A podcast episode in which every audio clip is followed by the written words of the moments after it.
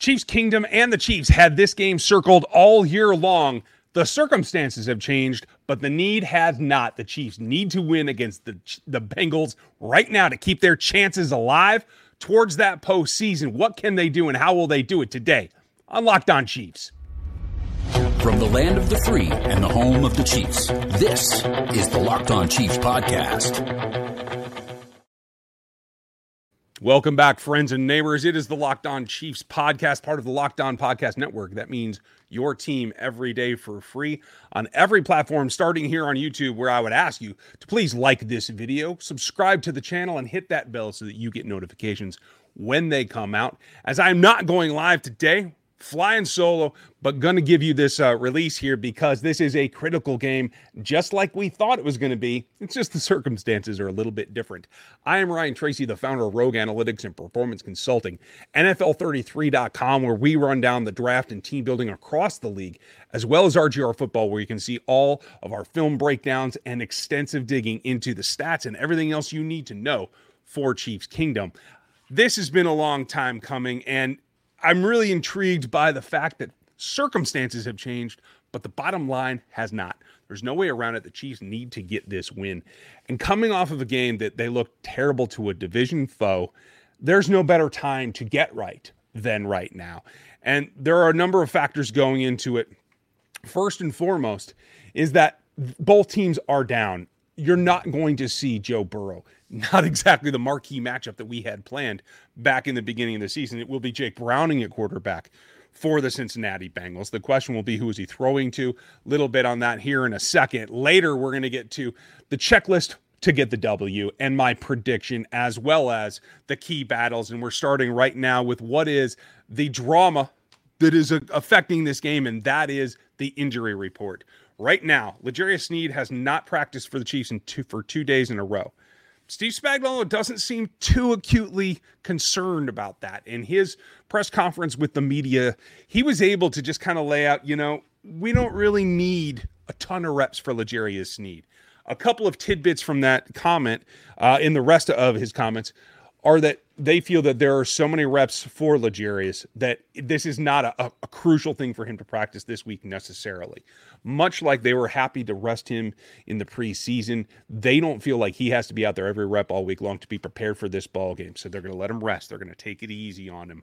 I think it will come down to a, a Saturday designation. We'll see if that's the way that it happens. Uh, could be even a game time decision, but I do think in the end, L'Jarius Sneed is going to end up playing. It's a calf, it's a soft tissue, as as we understand, and I do believe you're going to continue to work through that through the rest of this week, resting it, therapy, a lot of time spent in the training room should get him ready to play. I feel they're going to need him because on the other side of the ball, uh, things are changing a little bit towards the positive for the Cincinnati Bengals, and that is that their star, Ja'Marr Chase, did practice lightly on Thursday. Now they're going to have a Friday practice for each team as well. This will be out before then, but the expectation seems to be ramping up towards Ja'Marr Chase playing. He had some choice comments after his practice on Thursday, and it comes down to. Uh, what I think is is a little bit of bravado on the part of Ja'Marr Chase trying to to allay some fears, trying to, uh, uh, you know, down talk the Chiefs secondary in particular. But yet at the same time, he comes back and has comments like, but they know how to take us away. The, our top two weapons, they understand how to double us and make us he didn't use the word ineffective, but I will. The Chiefs have that ability and they have the personnel. The question is, can they accomplish that? Can they double he and Tee Higgins together at the same time? I do think that is a possibility. The question becomes is can you stop the run as well? And that's going to be a little bit more difficult. There are zero missing guys on the offensive line. Not that that's a huge boon. We're going to talk about the offensive line matchup coming up in another segment, uh, particularly Orlando Brown, as we had a short discussion and a little bit of ribbing yesterday on the crossover show with Jake from the Locked On Bengals show. If you guys missed that, go back and check that out. It's always a fun time when we get together. We used to do the Locked On NFL show together, so it was a bit of a reunion. But that line we're going to talk about. The question is, are they going to be able to run and protect Browning enough to try to get the ball to Chase and Tee Higgins? Now, for the Chiefs, it comes back to can you get L'Jarius on the field? I feel okay about that. It was a full go for Jaylen Watson, who I do expect to start opposite him this particular week. Now, we all know Trent McDuffie's going to line up in the slot quite a bit of the time. We'll see if they choose to change that. Spagnuolo was not very specific about are we going to choose to travel him if Chase is out there? Are we just going to do what he called our normal thing and play right and left? That is a distinct possibility. And I think depending on the shape that L'Jarius' calf is in, that may be the symptom.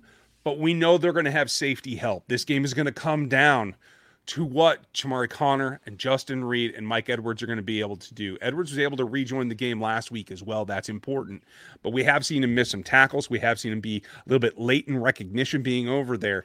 Uh, I do think you're going to see some mid zone type things from Chamarri Conner. I don't know you're going to see him a ton high, but if he is playing high, I think it will be over the top of Chase or Higgins. Probably Chase if he goes. And I think that's good. You, you need that that feisty bit. You need the rookie to see somebody uh, of Chase's quality that I think is going to be very important. Didn't get a full look at Addison, who's another rookie, but was, uh, you know, I'm sorry, Jefferson up in, in Minnesota. Didn't get a full look at him. But you need to play against that kind of quality. And this is an opportunity for the youngsters to get that much farther down the line in their experience. So, others on the did not practice list, it switched. Isaiah Pacheco's still out. Donovan Smith is still out. Kadarius Toney's still out.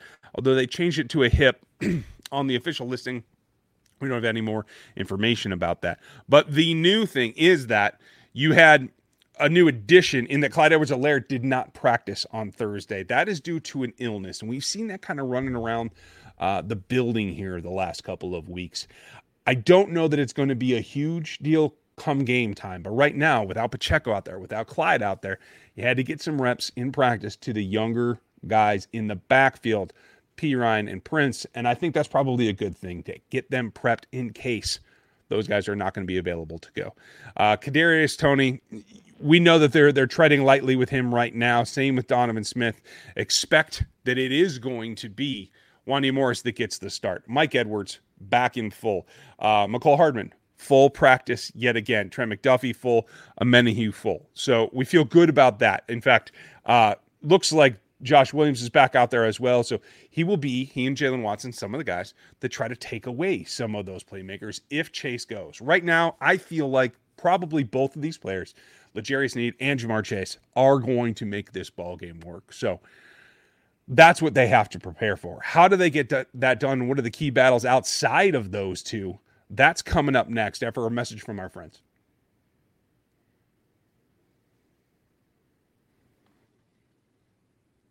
Don't root for your team on an empty stomach. That's what it comes down to, whether it's a timeout, whether it's halftime, or if you're like me and you want to get that pregame meal in before kickoff. This is coming up on one of the last Chiefs games of the year that you can get that sent right there before a home game and be ready to go with DoorDash. It makes life easy, whether it's wings from your favorite stop, whether it's Q39, my personal favorite, Rosati's Pizza, got to get that as well. You can get a lot of help from DoorDash. It makes life super simple, and they have a great deal for you. Now, before the scores of the games go up, you can get in on the action. Right now, save up to 50% of a $10 value when you spend $15 or more on your first order when you download the DoorDash app and get in the action that way. You got to use the code LOCKED 23. 23 is almost over, so you better remember that one. It's 50% off, up to a $10 value when you spend 15 or more on your first purchase at the DoorDash app and use our code LOCKED23. That is it. Subject to change and conditions do apply, terms apply, but get in the action at DoorDash.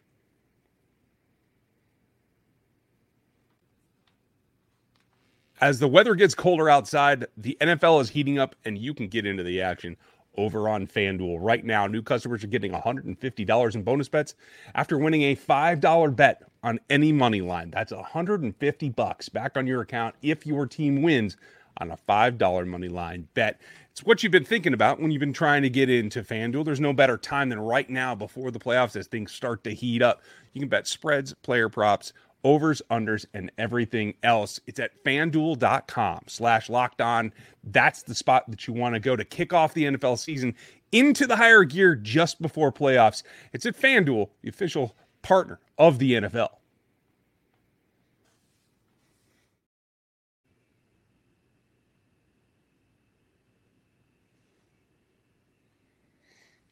Matchups are what this game comes down to every time, and there's a couple of battles that have to be won right now for the Chiefs. And it comes down to this the trenches are where it's going to be at, not just to protect Patrick Mahomes on that side with the offensive line, but it's about attacking Jake Browning and being able to affect the quarterback's ability to deliver the ball. As we mentioned earlier, they're going to try to run the ball. Unfortunately, they haven't been very good at that in, in weeks lately either. And so I think what we have to concentrate on is the mirror effect that is for both of these teams. As uh, as my colleague Jake pointed out uh, last uh, yesterday in, in, the last show, uh, Orlando Brown playing for for the Bengals. Maybe there's some animosity there. Maybe there's there's a get right there. He knows the Chiefs defenders. They also know him.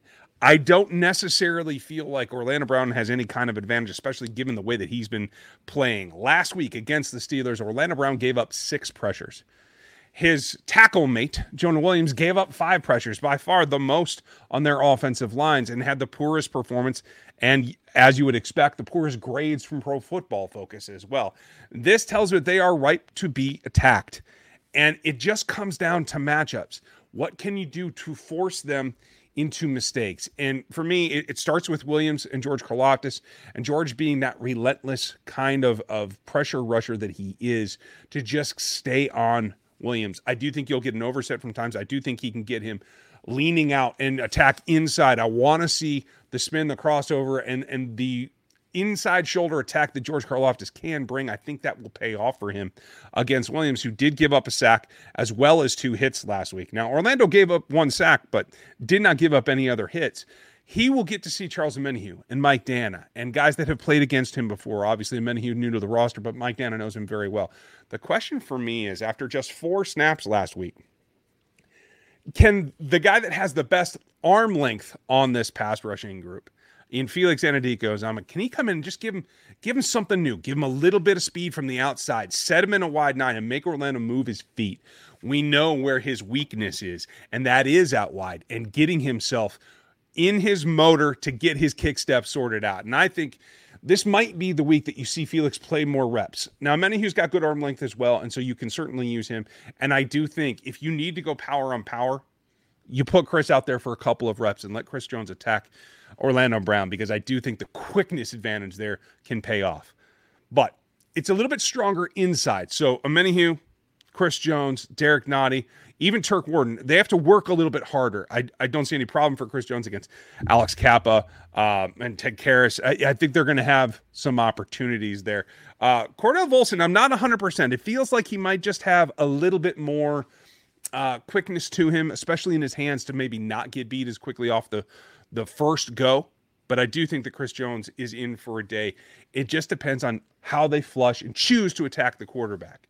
And that doesn't mean that the front battle is the only battle. Obviously, with Tee Higgins and now what we feel like is Ja'Marr Chase going to be able to be available for this game, that makes the matchups that much more difficult. It does come down to the safeties because you're going to see bracket coverage on Chase if he's on the field and on Higgins if he's not on the field. And you may see brackets on both of them, to tell you the truth. Because outside of those two guys, I don't see a ton that should make the Chiefs defense, especially the way that they've been playing, feel too nervous. I think that they're going to have this well in hand. And they're going to choose, I think, to concentrate on pressure. The other good thing about doing that, uh, in understanding you have four committed to two receiving options, is that you have a floating safety there. You'll have a little bit of room and you'll have the nickel. And obviously, you're going to send Trent McDuffie on some blitzes. That's it's really not much of a shock, right? That should be the expectation. But with the volume of linebacker blitzes that Steve Spagnuolo has been sending this season, I think that's another way to really pay off, especially in the B gaps with the interior three of the Bengals mirroring the Chiefs' interior three being the, the, more solid part of the offensive line, I do think trying to, to put a wedge between the tackles and their partners uh, at the guard spots is the best way to go. And I do think that comes down to Nick Bolton and Drue Tranquill. You could see Willie Gay do that a little bit too, but I, I do think that he needs to get outside and try to play a little bit more in coverage because as you look at receiving options after uh, Higgins, there is Drew Sample. He's going to get a couple of targets. Had a, a, decent day out, three for three and 38 last week. Um, there's uh, the newcomer, uh, Irwin, who I have not watched a ton. Take a look out for him. And then there's Boyd. Uh, there are enough trios there. And I think you're going to see some mixed zone in the linebacker group so that you can do some replacement blitzes in particular to try to get after Jake Browning. Now, that's all predicated on what has to come first for the Chiefs defense, and that is this stop that run. Should Joe Mixon get on a run like we saw last week with a backup running back, that presents a problem. The Chiefs need to stay ahead of the chains, get them into third and long situations in order for their pass rush to be truly effective, in order to protect the drives. It is about the drives. Much as we talked about everything the offense has to do, and we will continue to break that down in the next segment. It is about protecting the number of drives that the Chiefs have to defend. And that's about getting success early on first down, stopping that run from churning you over. I think the Raiders game, as as heartbreaking and bitter as it was, I do think sets them up to be better against the run against the Bengals. And that is one of the things that they have to battle through and get done. On the offensive side, you have to win your tackle matchups. The pass rush for the Cincinnati Bengals is going to be paramount if you can keep Pat from having to rush himself to hopefully get through what I think are the keys to the offensive side, that will be coming up next in the checklist segment. But it is about the protection. And we've seen some hits and misses. Need to limit the penalties, need to limit the offsides, and you need to make sure that you're functioning as a five some. We've seen some gaps develop and particularly on the right hand side with Trey, who I do think Trey Smith should be able to go in this ball game along with Jawaan Taylor. They need to be on their their tiptoes and ready for this action that they're going to see. Quite an onslaught of pass rush from the Cincinnati Bengals, starting with Trey Hendrickson, number one off the edge, gonna come at you in all kinds of ways. Now I think he'll start and he'll probably play most of the day against Wanya Morris, who's going to have his hands full but you are going to see him rotate because they're going to flip him and Hubbard, who, uh, according uh, to folks in Cincinnati, is, not having the breakout season that he's had. They're going to bring Ossai in from time to time. They're going to probably rush Pratt a couple blitzes as well. So you, you got to be, again, working as a five. There's five in the fist. You got to keep that fist together. That's going to be the other key battle in this ball game. But how does the offense get back on track? What did they have to do? What is the checklist for a win for them, as well as my prediction coming up next?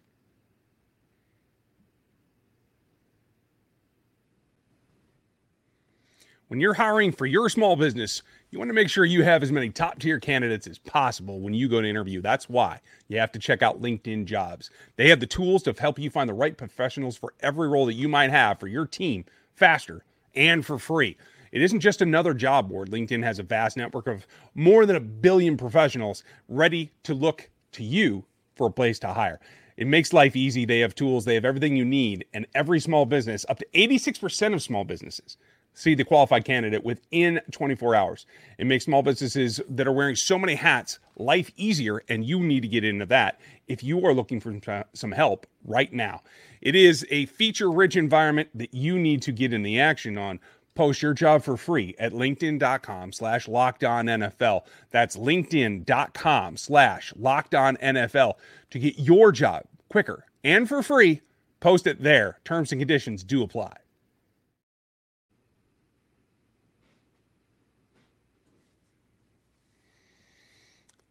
The Chiefs offense has to rebound. That is the theme here on Locked On Chiefs, part of Locked On Podcast Network. That's your team every day. Make sure you hit Spotify as well as the Apple feed to get the audio side of this show if you're not watching on YouTube. And make sure that you hit the text line at 816 357 8781. Coming up later, you can get on, and I will redirect you to our uh, Locked On Sports Today show, which is a 24 hour feed. Very unique. First time it's been done, you get all kinds of Locked On shows on a 24 7 feed that you can tune into right after this.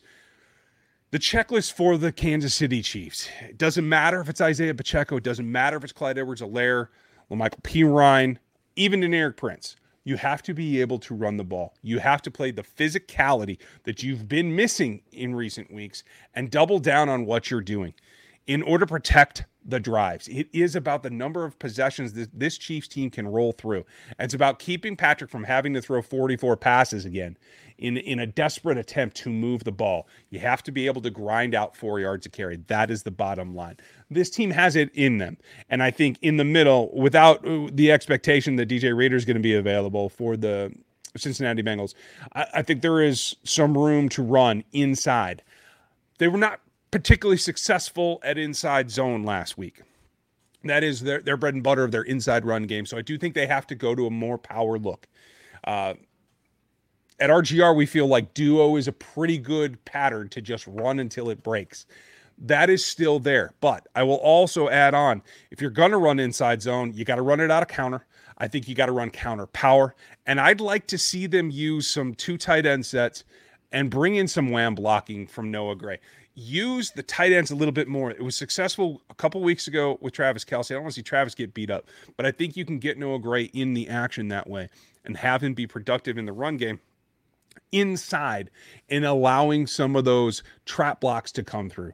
If you can run the ball efficiently, it will take it off of Patrick Mahomes' shoulders and allow him to be more the surgeon than the hero that he has been trying to be most of the season. What that also equates to is something that we don't see a ton of in that I want to see true play action from Patrick Mahomes. True arm extended fake handoffs with actual play action. He can turn his back to the defense if he has to. I'm perfectly fine with that. I trust him to get the ball out. But that will help loosen up what he needs to do next. And that is identify the inside threats. There are a couple of guys in particular that I do feel you need to attack. Mike Hilton's been playing a lot of slot corner lately. He is one of the guys that I think you can come down and attack.